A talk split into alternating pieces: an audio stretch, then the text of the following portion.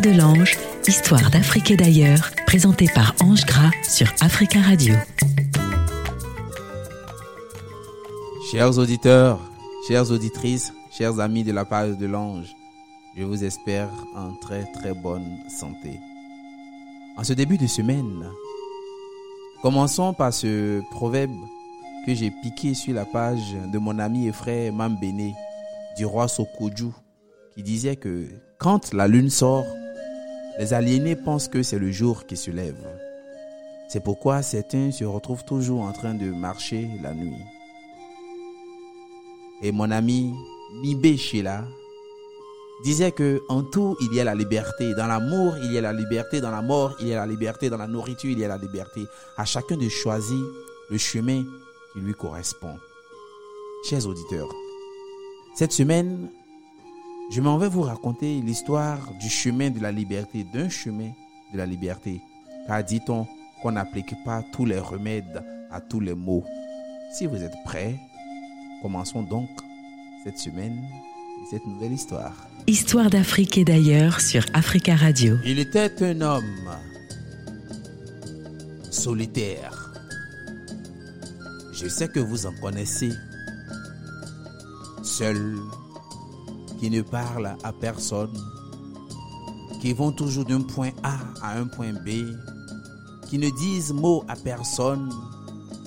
Ces personnes-là sont rongées par la solitude. On n'arrive pas à savoir ce qu'ils vivent quand ils ne parlent pas. Alors cet homme partageait sa solitude avec ses animaux. Sa passion était telle que ces petits êtres vivaient en sa compagnie dans sa belle demeure. Vous en connaissez, des personnes seules qui partagent leur solitude avec leurs animaux. Et c'est là, peut-être, le début de leur bonheur ou des ennuis. Leur absence de conversation, je parle des animaux, leur absence de conversation lui permettait de croire que ces autres appréciaient sa fréquentation. Or, s'il savait ce que ces animaux-là pensaient de lui à l'intérieur d'eux-mêmes, ah, si seulement les animaux pouvaient parler. Comme le dit le proverbe, si un animal te dit qu'il parle, c'est qu'il ment certainement. Pour le maître, il ne faisait aucun doute que toutes les attentions, les soins qu'il prodiguait, sans compter dans un confort matériel, à nul autre être pareil était de nature à leur offrir une vie heureuse. Mais peut-on choisir d'enfermer un animal dans sa demeure et dire qu'il sera heureux? Je ne sais pas. Ne nous attirons pas les foudres de ceux qui possèdent des animaux domestiques chez eux. Si les animaux domestiques se satisfaisaient tant bien que mal de ce marché de dupes, ils n'en allaient pas de même pour ceux qui, soudainement, confrontés à cette vie enchaînée, se retrouvaient en souffrance dans une prison dorée. Un chien peut être heureux chez vous. Un chat peut être heureux chez vous. Mais il y en a qui vont jusqu'à exagérer, à mettre des serpents ou des crocodiles comme animal de compagnie. Est-ce que ces derniers-là sont heureux? Je ne sais pas. Comme le disent les baoulés, Mawanu.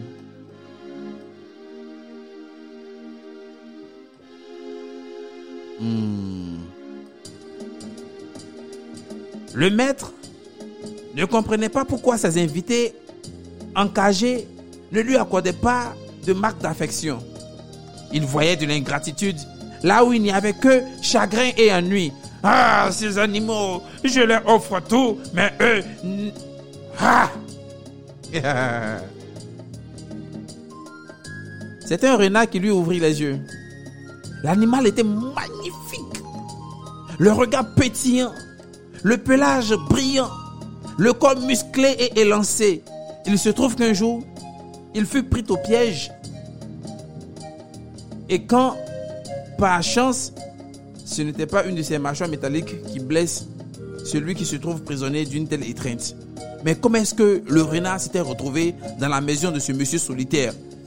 Bon, il faut que je vous explique tout ça dès le début, depuis le commencement. Rekia serre son frère contre elle et s'éloigne en pleurant. Elle avançait à travers les arbres en pleurant. Une clairière lui apparut Et la fillette s'arrêta, mit un peu de moelle entre les lèvres du bébé et s'écria Oh joie, mon frère gazouille et sourit. Elle le voit sourire et l'entend gazouiller. Alors, elle cesse de pleurer et se met à marcher. Elle traverse la forêt, toute la forêt, et elle en sortait lorsque, là, devant elle, son frère agitait les mains. Elle a les yeux pleins de larmes. Alors, elle se rappelle des propos de la lapine. Oh, je vois mon frère se tient debout, mon frère se tient debout. Elle s'émerveille de le voir droit sur ses deux petites jambes. Alors elle le nourrit d'un peu de moelle et poursuit son voyage. Elle suivait l'ombre et se sentait plus courageuse parce qu'elle avait laissé derrière elle la forêt et qu'elle ne craignait plus les fauves.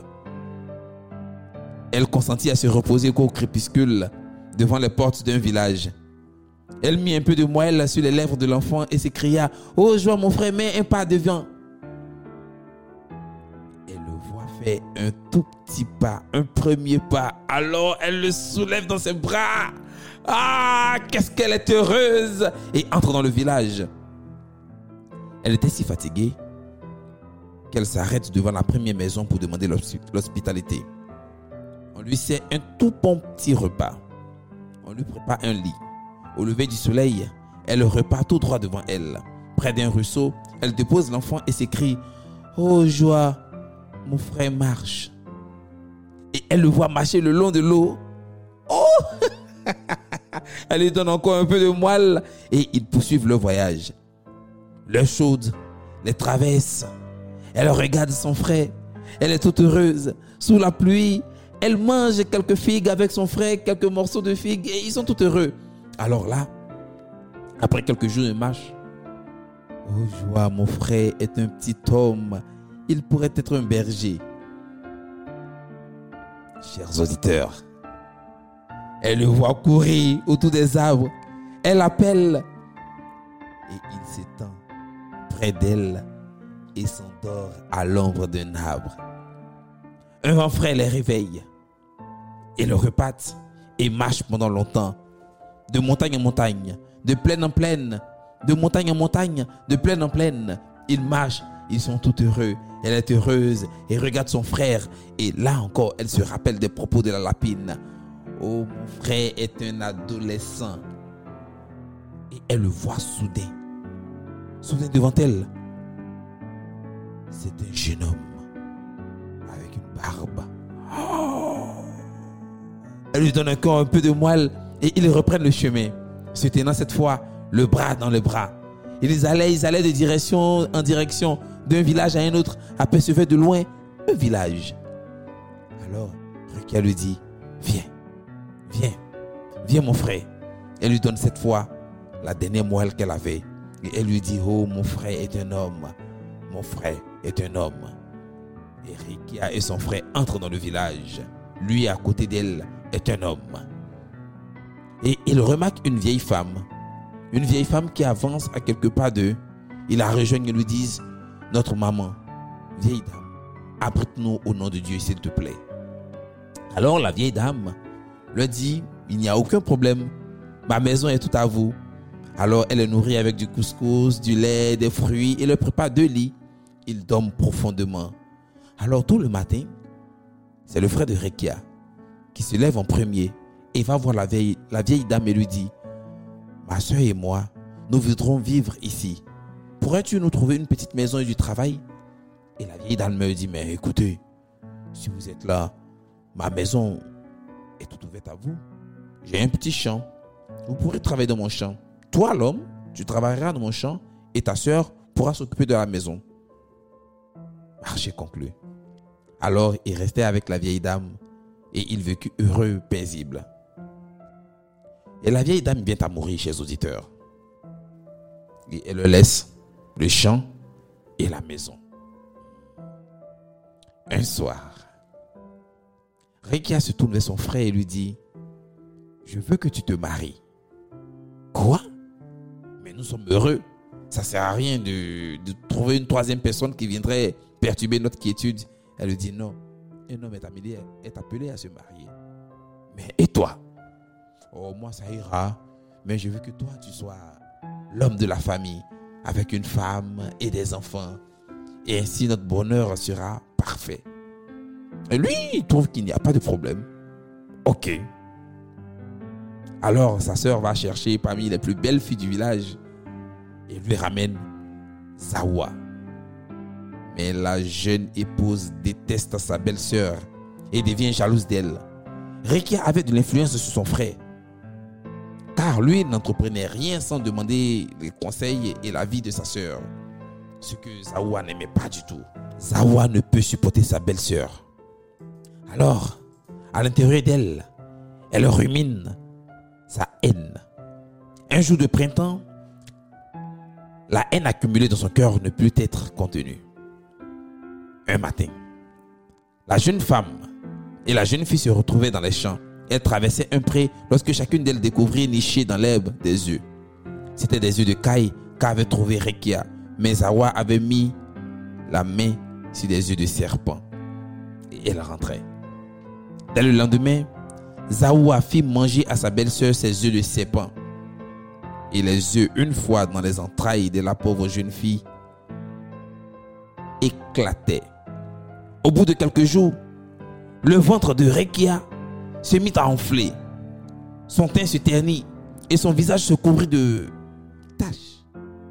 Si Rekia ne se doutait de rien, par contre, Zawa attirait un soir son époux dans un coin et lui chuchotait As-tu observé ta soeur L'as-tu bien regardée Regarde, elle est bizarre. J'ai l'impression qu'elle est enceinte. Mais le petit frère ne pouvait pas tolérer cela. Comment oses-tu dire des insanités sur ma soeur Dis qu'elle est enceinte? Quoi? Alors qu'aucun homme ne l'a visitée, tu prétends dire qu'elle est enceinte? Mais c'est une infamie que tu jettes sur ma soeur. Zawa ne voulait pas s'attirer les foudres de Ali, le petit frère. Alors elle lui dit, regarde, pour voir vraiment ce qui se passe dans le ventre de ta sœur. Demain, fais semblant d'avoir euh, un petit mal là dans le coin de ta tête et va poser ta tête sur ses genoux et là tu pourras voir ce qui se passe réellement dans son ventre. Ok. Et c'est ce que Ali fait. Il va se coucher sur les pieds de sa sœur qui elle s'empresse de lui caresser la tête, mais lui, à ce moment précis, il entend des êtres ou un être bouger dans le ventre de sa sœur. Il prend peur. Alors il vient voir sa femme et lui dit, tu avais raison. Fais d'elle ce que tu voudras. Nous ne pouvons pas la garder ici.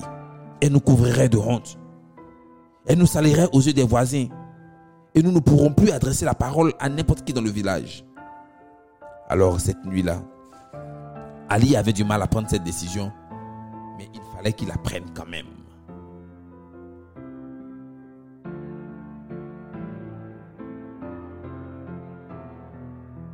Chers auditeurs, tôt le matin, Ali appelle sa sœur et lui dit Accompagne-moi en forêt. Elle qui ne se doutait de rien suit son petit frère.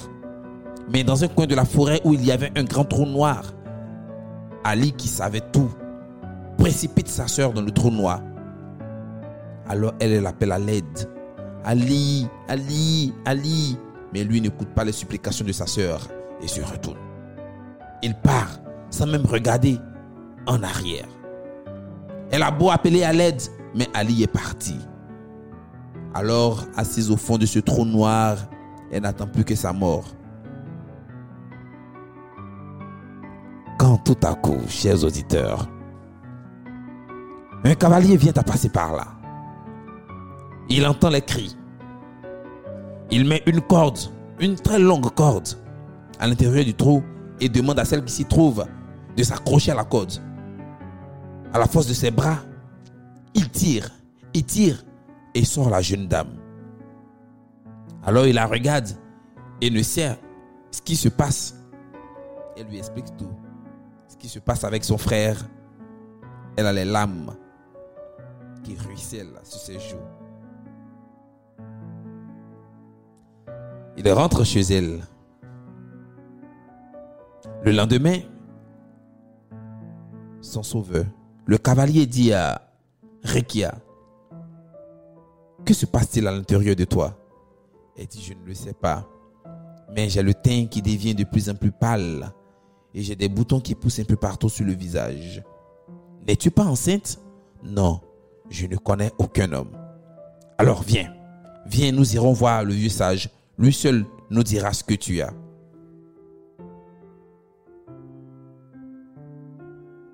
Alors, ils partent voir le vieux sage.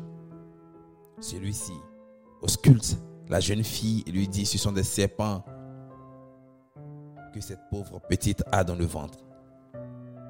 Quelqu'un lui a fait manger des yeux de serpent. Alors le cavalier demande au vieux sage, que puis-je faire pour l'en délivrer? Donne-lui à manger. Donne-lui à manger beaucoup de grillades que tu vas saler. Alors qu'elle mange, qu'elle mange, qu'elle mange, elle aura soif. Et quand elle aura soif, tu mettras une grande bassine, une grande bassine d'eau. Tu la mettras à l'envers, ses pieds en haut, sa tête en bas, et les serpents sortiront pour se désaltérer. Et comme ça, elle aura la vie sauve. Ah Chers auditeurs, il y a une solution pour délivrer Rekia. Le cavalier ramène Rekia chez lui en lui donnant autant de grillades qu'elle peut en manger. Puis, il la suspend au plafond, juste au-dessus d'une immense bassine d'eau. Et il se met à remuer cette eau. Au grand bruit, sept serpents tombent, l'un après l'autre. Le cavalier continue d'agiter l'eau, mais ne voyant pas d'autres serpents apparaître, il s'arrête. Il délie la pauvre fille et l'étend sur le lit. Comme il disposait, il était là, il y avait des serpents à tuer. Il voulait les tuer, mais elle lui dit non. Écrase seulement leur tête. Mais le reste, ne les jette pas. Je sais quoi en faire. Alors il fait selon le désir de sa dulcinée. Et peu de temps après, chers auditeurs, la beauté de Rekia éclate. Son teint redevient clair et sa bouche comme la grenade. Elle se met à rire. Elle, trouvait, elle retrouvait ses yeux brillants et ses cheveux soyeux. Ses yeux que nul ne pouvait voir sans en rêver ensuite et ses longs cheveux qui la couvraient jusqu'à la taille. Le cavalier l'aime. Il l'épouse. Et comme dans toutes les histoires, il est riche. Il se marie. Alors, ils ont une très grande demeure et dans la demeure, ils se promènent, ils vivent leur amour, ils mangent l'amour, ils dansent l'amour, ils respirent l'amour et ils font tout un amoureux. Et comme tout fruit de l'amour est un enfant, bientôt elle attend un enfant, un enfant de son amoureux, de son cavalier solitaire. Et enfin, elle met au monde un garçon qu'elle appelle Nayou, mon fils. Elle le regarde avec tant de joie, tant d'espoir. Elle regarde Nayou grandir. Il lui dit, hein, un jour viendra, un jour seulement viendra. Mais à l'intérieur d'elle, il y a la nostalgie. La nostalgie son frère. Son frère duquel elle était inséparable. Elle veut le voir, mais elle ne sait comment faire. Alors un soir, elle dit à Nayou, son fils, écoute mon enfant, quand ton père rentrera ce soir, pleure. Pleure à ses oreilles. Et s'il te demande ce qu'il y a, tu lui diras que tu as envie de voir ton oncle qui est très éloigné d'ici. Et c'est ce que Nayou fait, car il aime sa mère. Dès que son père rentre, il se met à pleurer. Il pleure, il pleure et son père lui demande, mais que se passe-t-il? Es-tu malade? Que se passe-t-il? L'enfant pleure et dit à son père qu'il veut voir son oncle. Ton oncle? Tu n'as pas d'oncle? Mais si, tout enfant a un oncle, le frère de sa mère et moi, je veux voir mon oncle. Alors le cavalier regarde requin et lui dit, As-tu un frère?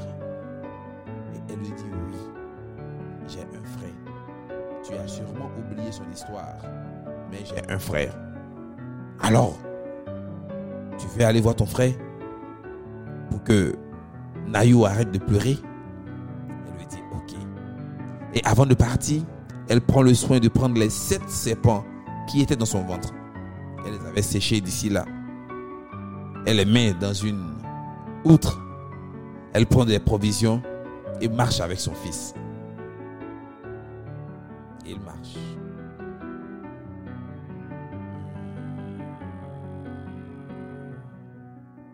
Le soir venu, elle arrive dans le village où se trouvait Ali son frère. Elle guette et voit la maison dans laquelle il se dirige. Alors elle se déguise en vieille femme et va demander l'hospitalité. Une fois à l'intérieur, il mange. Elle mange et regarde son frère et sa zawa la méchante. Et là, elle chuchote encore à l'oreille de son enfant. Et l'enfant, Nayou, se met à pleurer, à pleurer, à pleurer. Il veut une histoire. Il réclame une histoire à sa mère. Alors son frère, Ali, regarde son hôte. Il ne sait pas que c'est sa sœur. Il lui dit, mais l'enfant réclame une histoire. Donne-lui une histoire. Comme ça, ça pourra le consoler, ça l'endormira. Et nous, ça nous, sera, ça nous servira de distraction. Rekia regarde et leur demande une histoire? Chers auditeurs, ils veulent une histoire. Et bien, ils seront servis. Et Rekia commence son histoire. Il était une fois un homme qui possédait une pèterie. Une pèterie qu'il aimait plus que tout au monde, plus que sa femme et que sa fille. Il avait dit et répété à son entourage qu'un désastre se produirait si la pèterie s'échappait. La pèterie s'échappa. Et la mère et la petite fille s'enfuient de terreur. Elle marchait, marchait longtemps. La nuit les surprit en pleine forêt. La pauvre femme était sur le point de mettre un enfant au monde. Elle était très fatiguée. Les fous se rassemblaient et se la partageaient. Mais le lion épargna l'enfant qu'elle portait en elle et le donna à la lapine. La petite fille aussi fut sauve. La lapine lui teignit le nouveau-né après bien des recommandations. C'était un garçon. Sa sœur le serra contre elle en pleurant. Elle le porta dans ses bras durant des jours et des jours. Elle le leva, le nourrit à la moelle de la lapine. Une nuit, à l'entrée d'un village inconnu, le frère et la sœur rencontraient une vieille femme. Elles lui dirent, Notre mère, abrite-nous. Au nom de Dieu, s'il te plaît, accueille-nous. Elle les aima et les adopta. Elle était seule au monde. Elle en mourait. Elle est morte. Elle laissa tous ses biens aux orphelins. Le frère et la sœur vivaient unis et heureux. Mais la sœur voulut pour son frère un bonheur encore plus parfait. Elle le maria et la jeune épouse divisa ceux qui étaient aussi unis que les doigts de la main. Elle détesta si violemment sa belle-sœur qu'un matin de printemps, elle lui fit manger des œufs de serpent. Ils éclorent dans les entrailles de la malheureuse qui ne se doutait de rien. Alors, la jeune épouse dit à son frère, As-tu observé ta sœur? Elle est enceinte. Si tu veux t'en convaincre, appuie ta joue sur son ventre et tu en sentiras le frémissement de la vie. Ce sont les serpents qu'il sentit frémir, mais il crut à autre chose.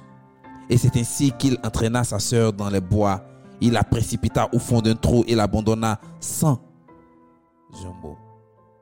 Elle pleura. Elle pleura et appela d'abord en vain, mais un cavalier vint à passer. Et lui seul, lui seul, lui seul fut son secours. À mesure que Rekia parlait, elle voyait pâlir sa belle-sœur et pâlir son frère tandis que la terre s'en trouvait sous eux. La terre s'en trouvait sous eux pour les engloutir. Elle sort précipitamment de l'outre, les serpents séchés, et les montrer à son fils. Et elle fit cette plainte. Oh Nayou, Nayou mon fils, que t'a fait ton oncle Ali Il m'a mené dans les bois et il m'a abandonné. Ali, son frère et sa femme s'enfonçaient de plus en plus.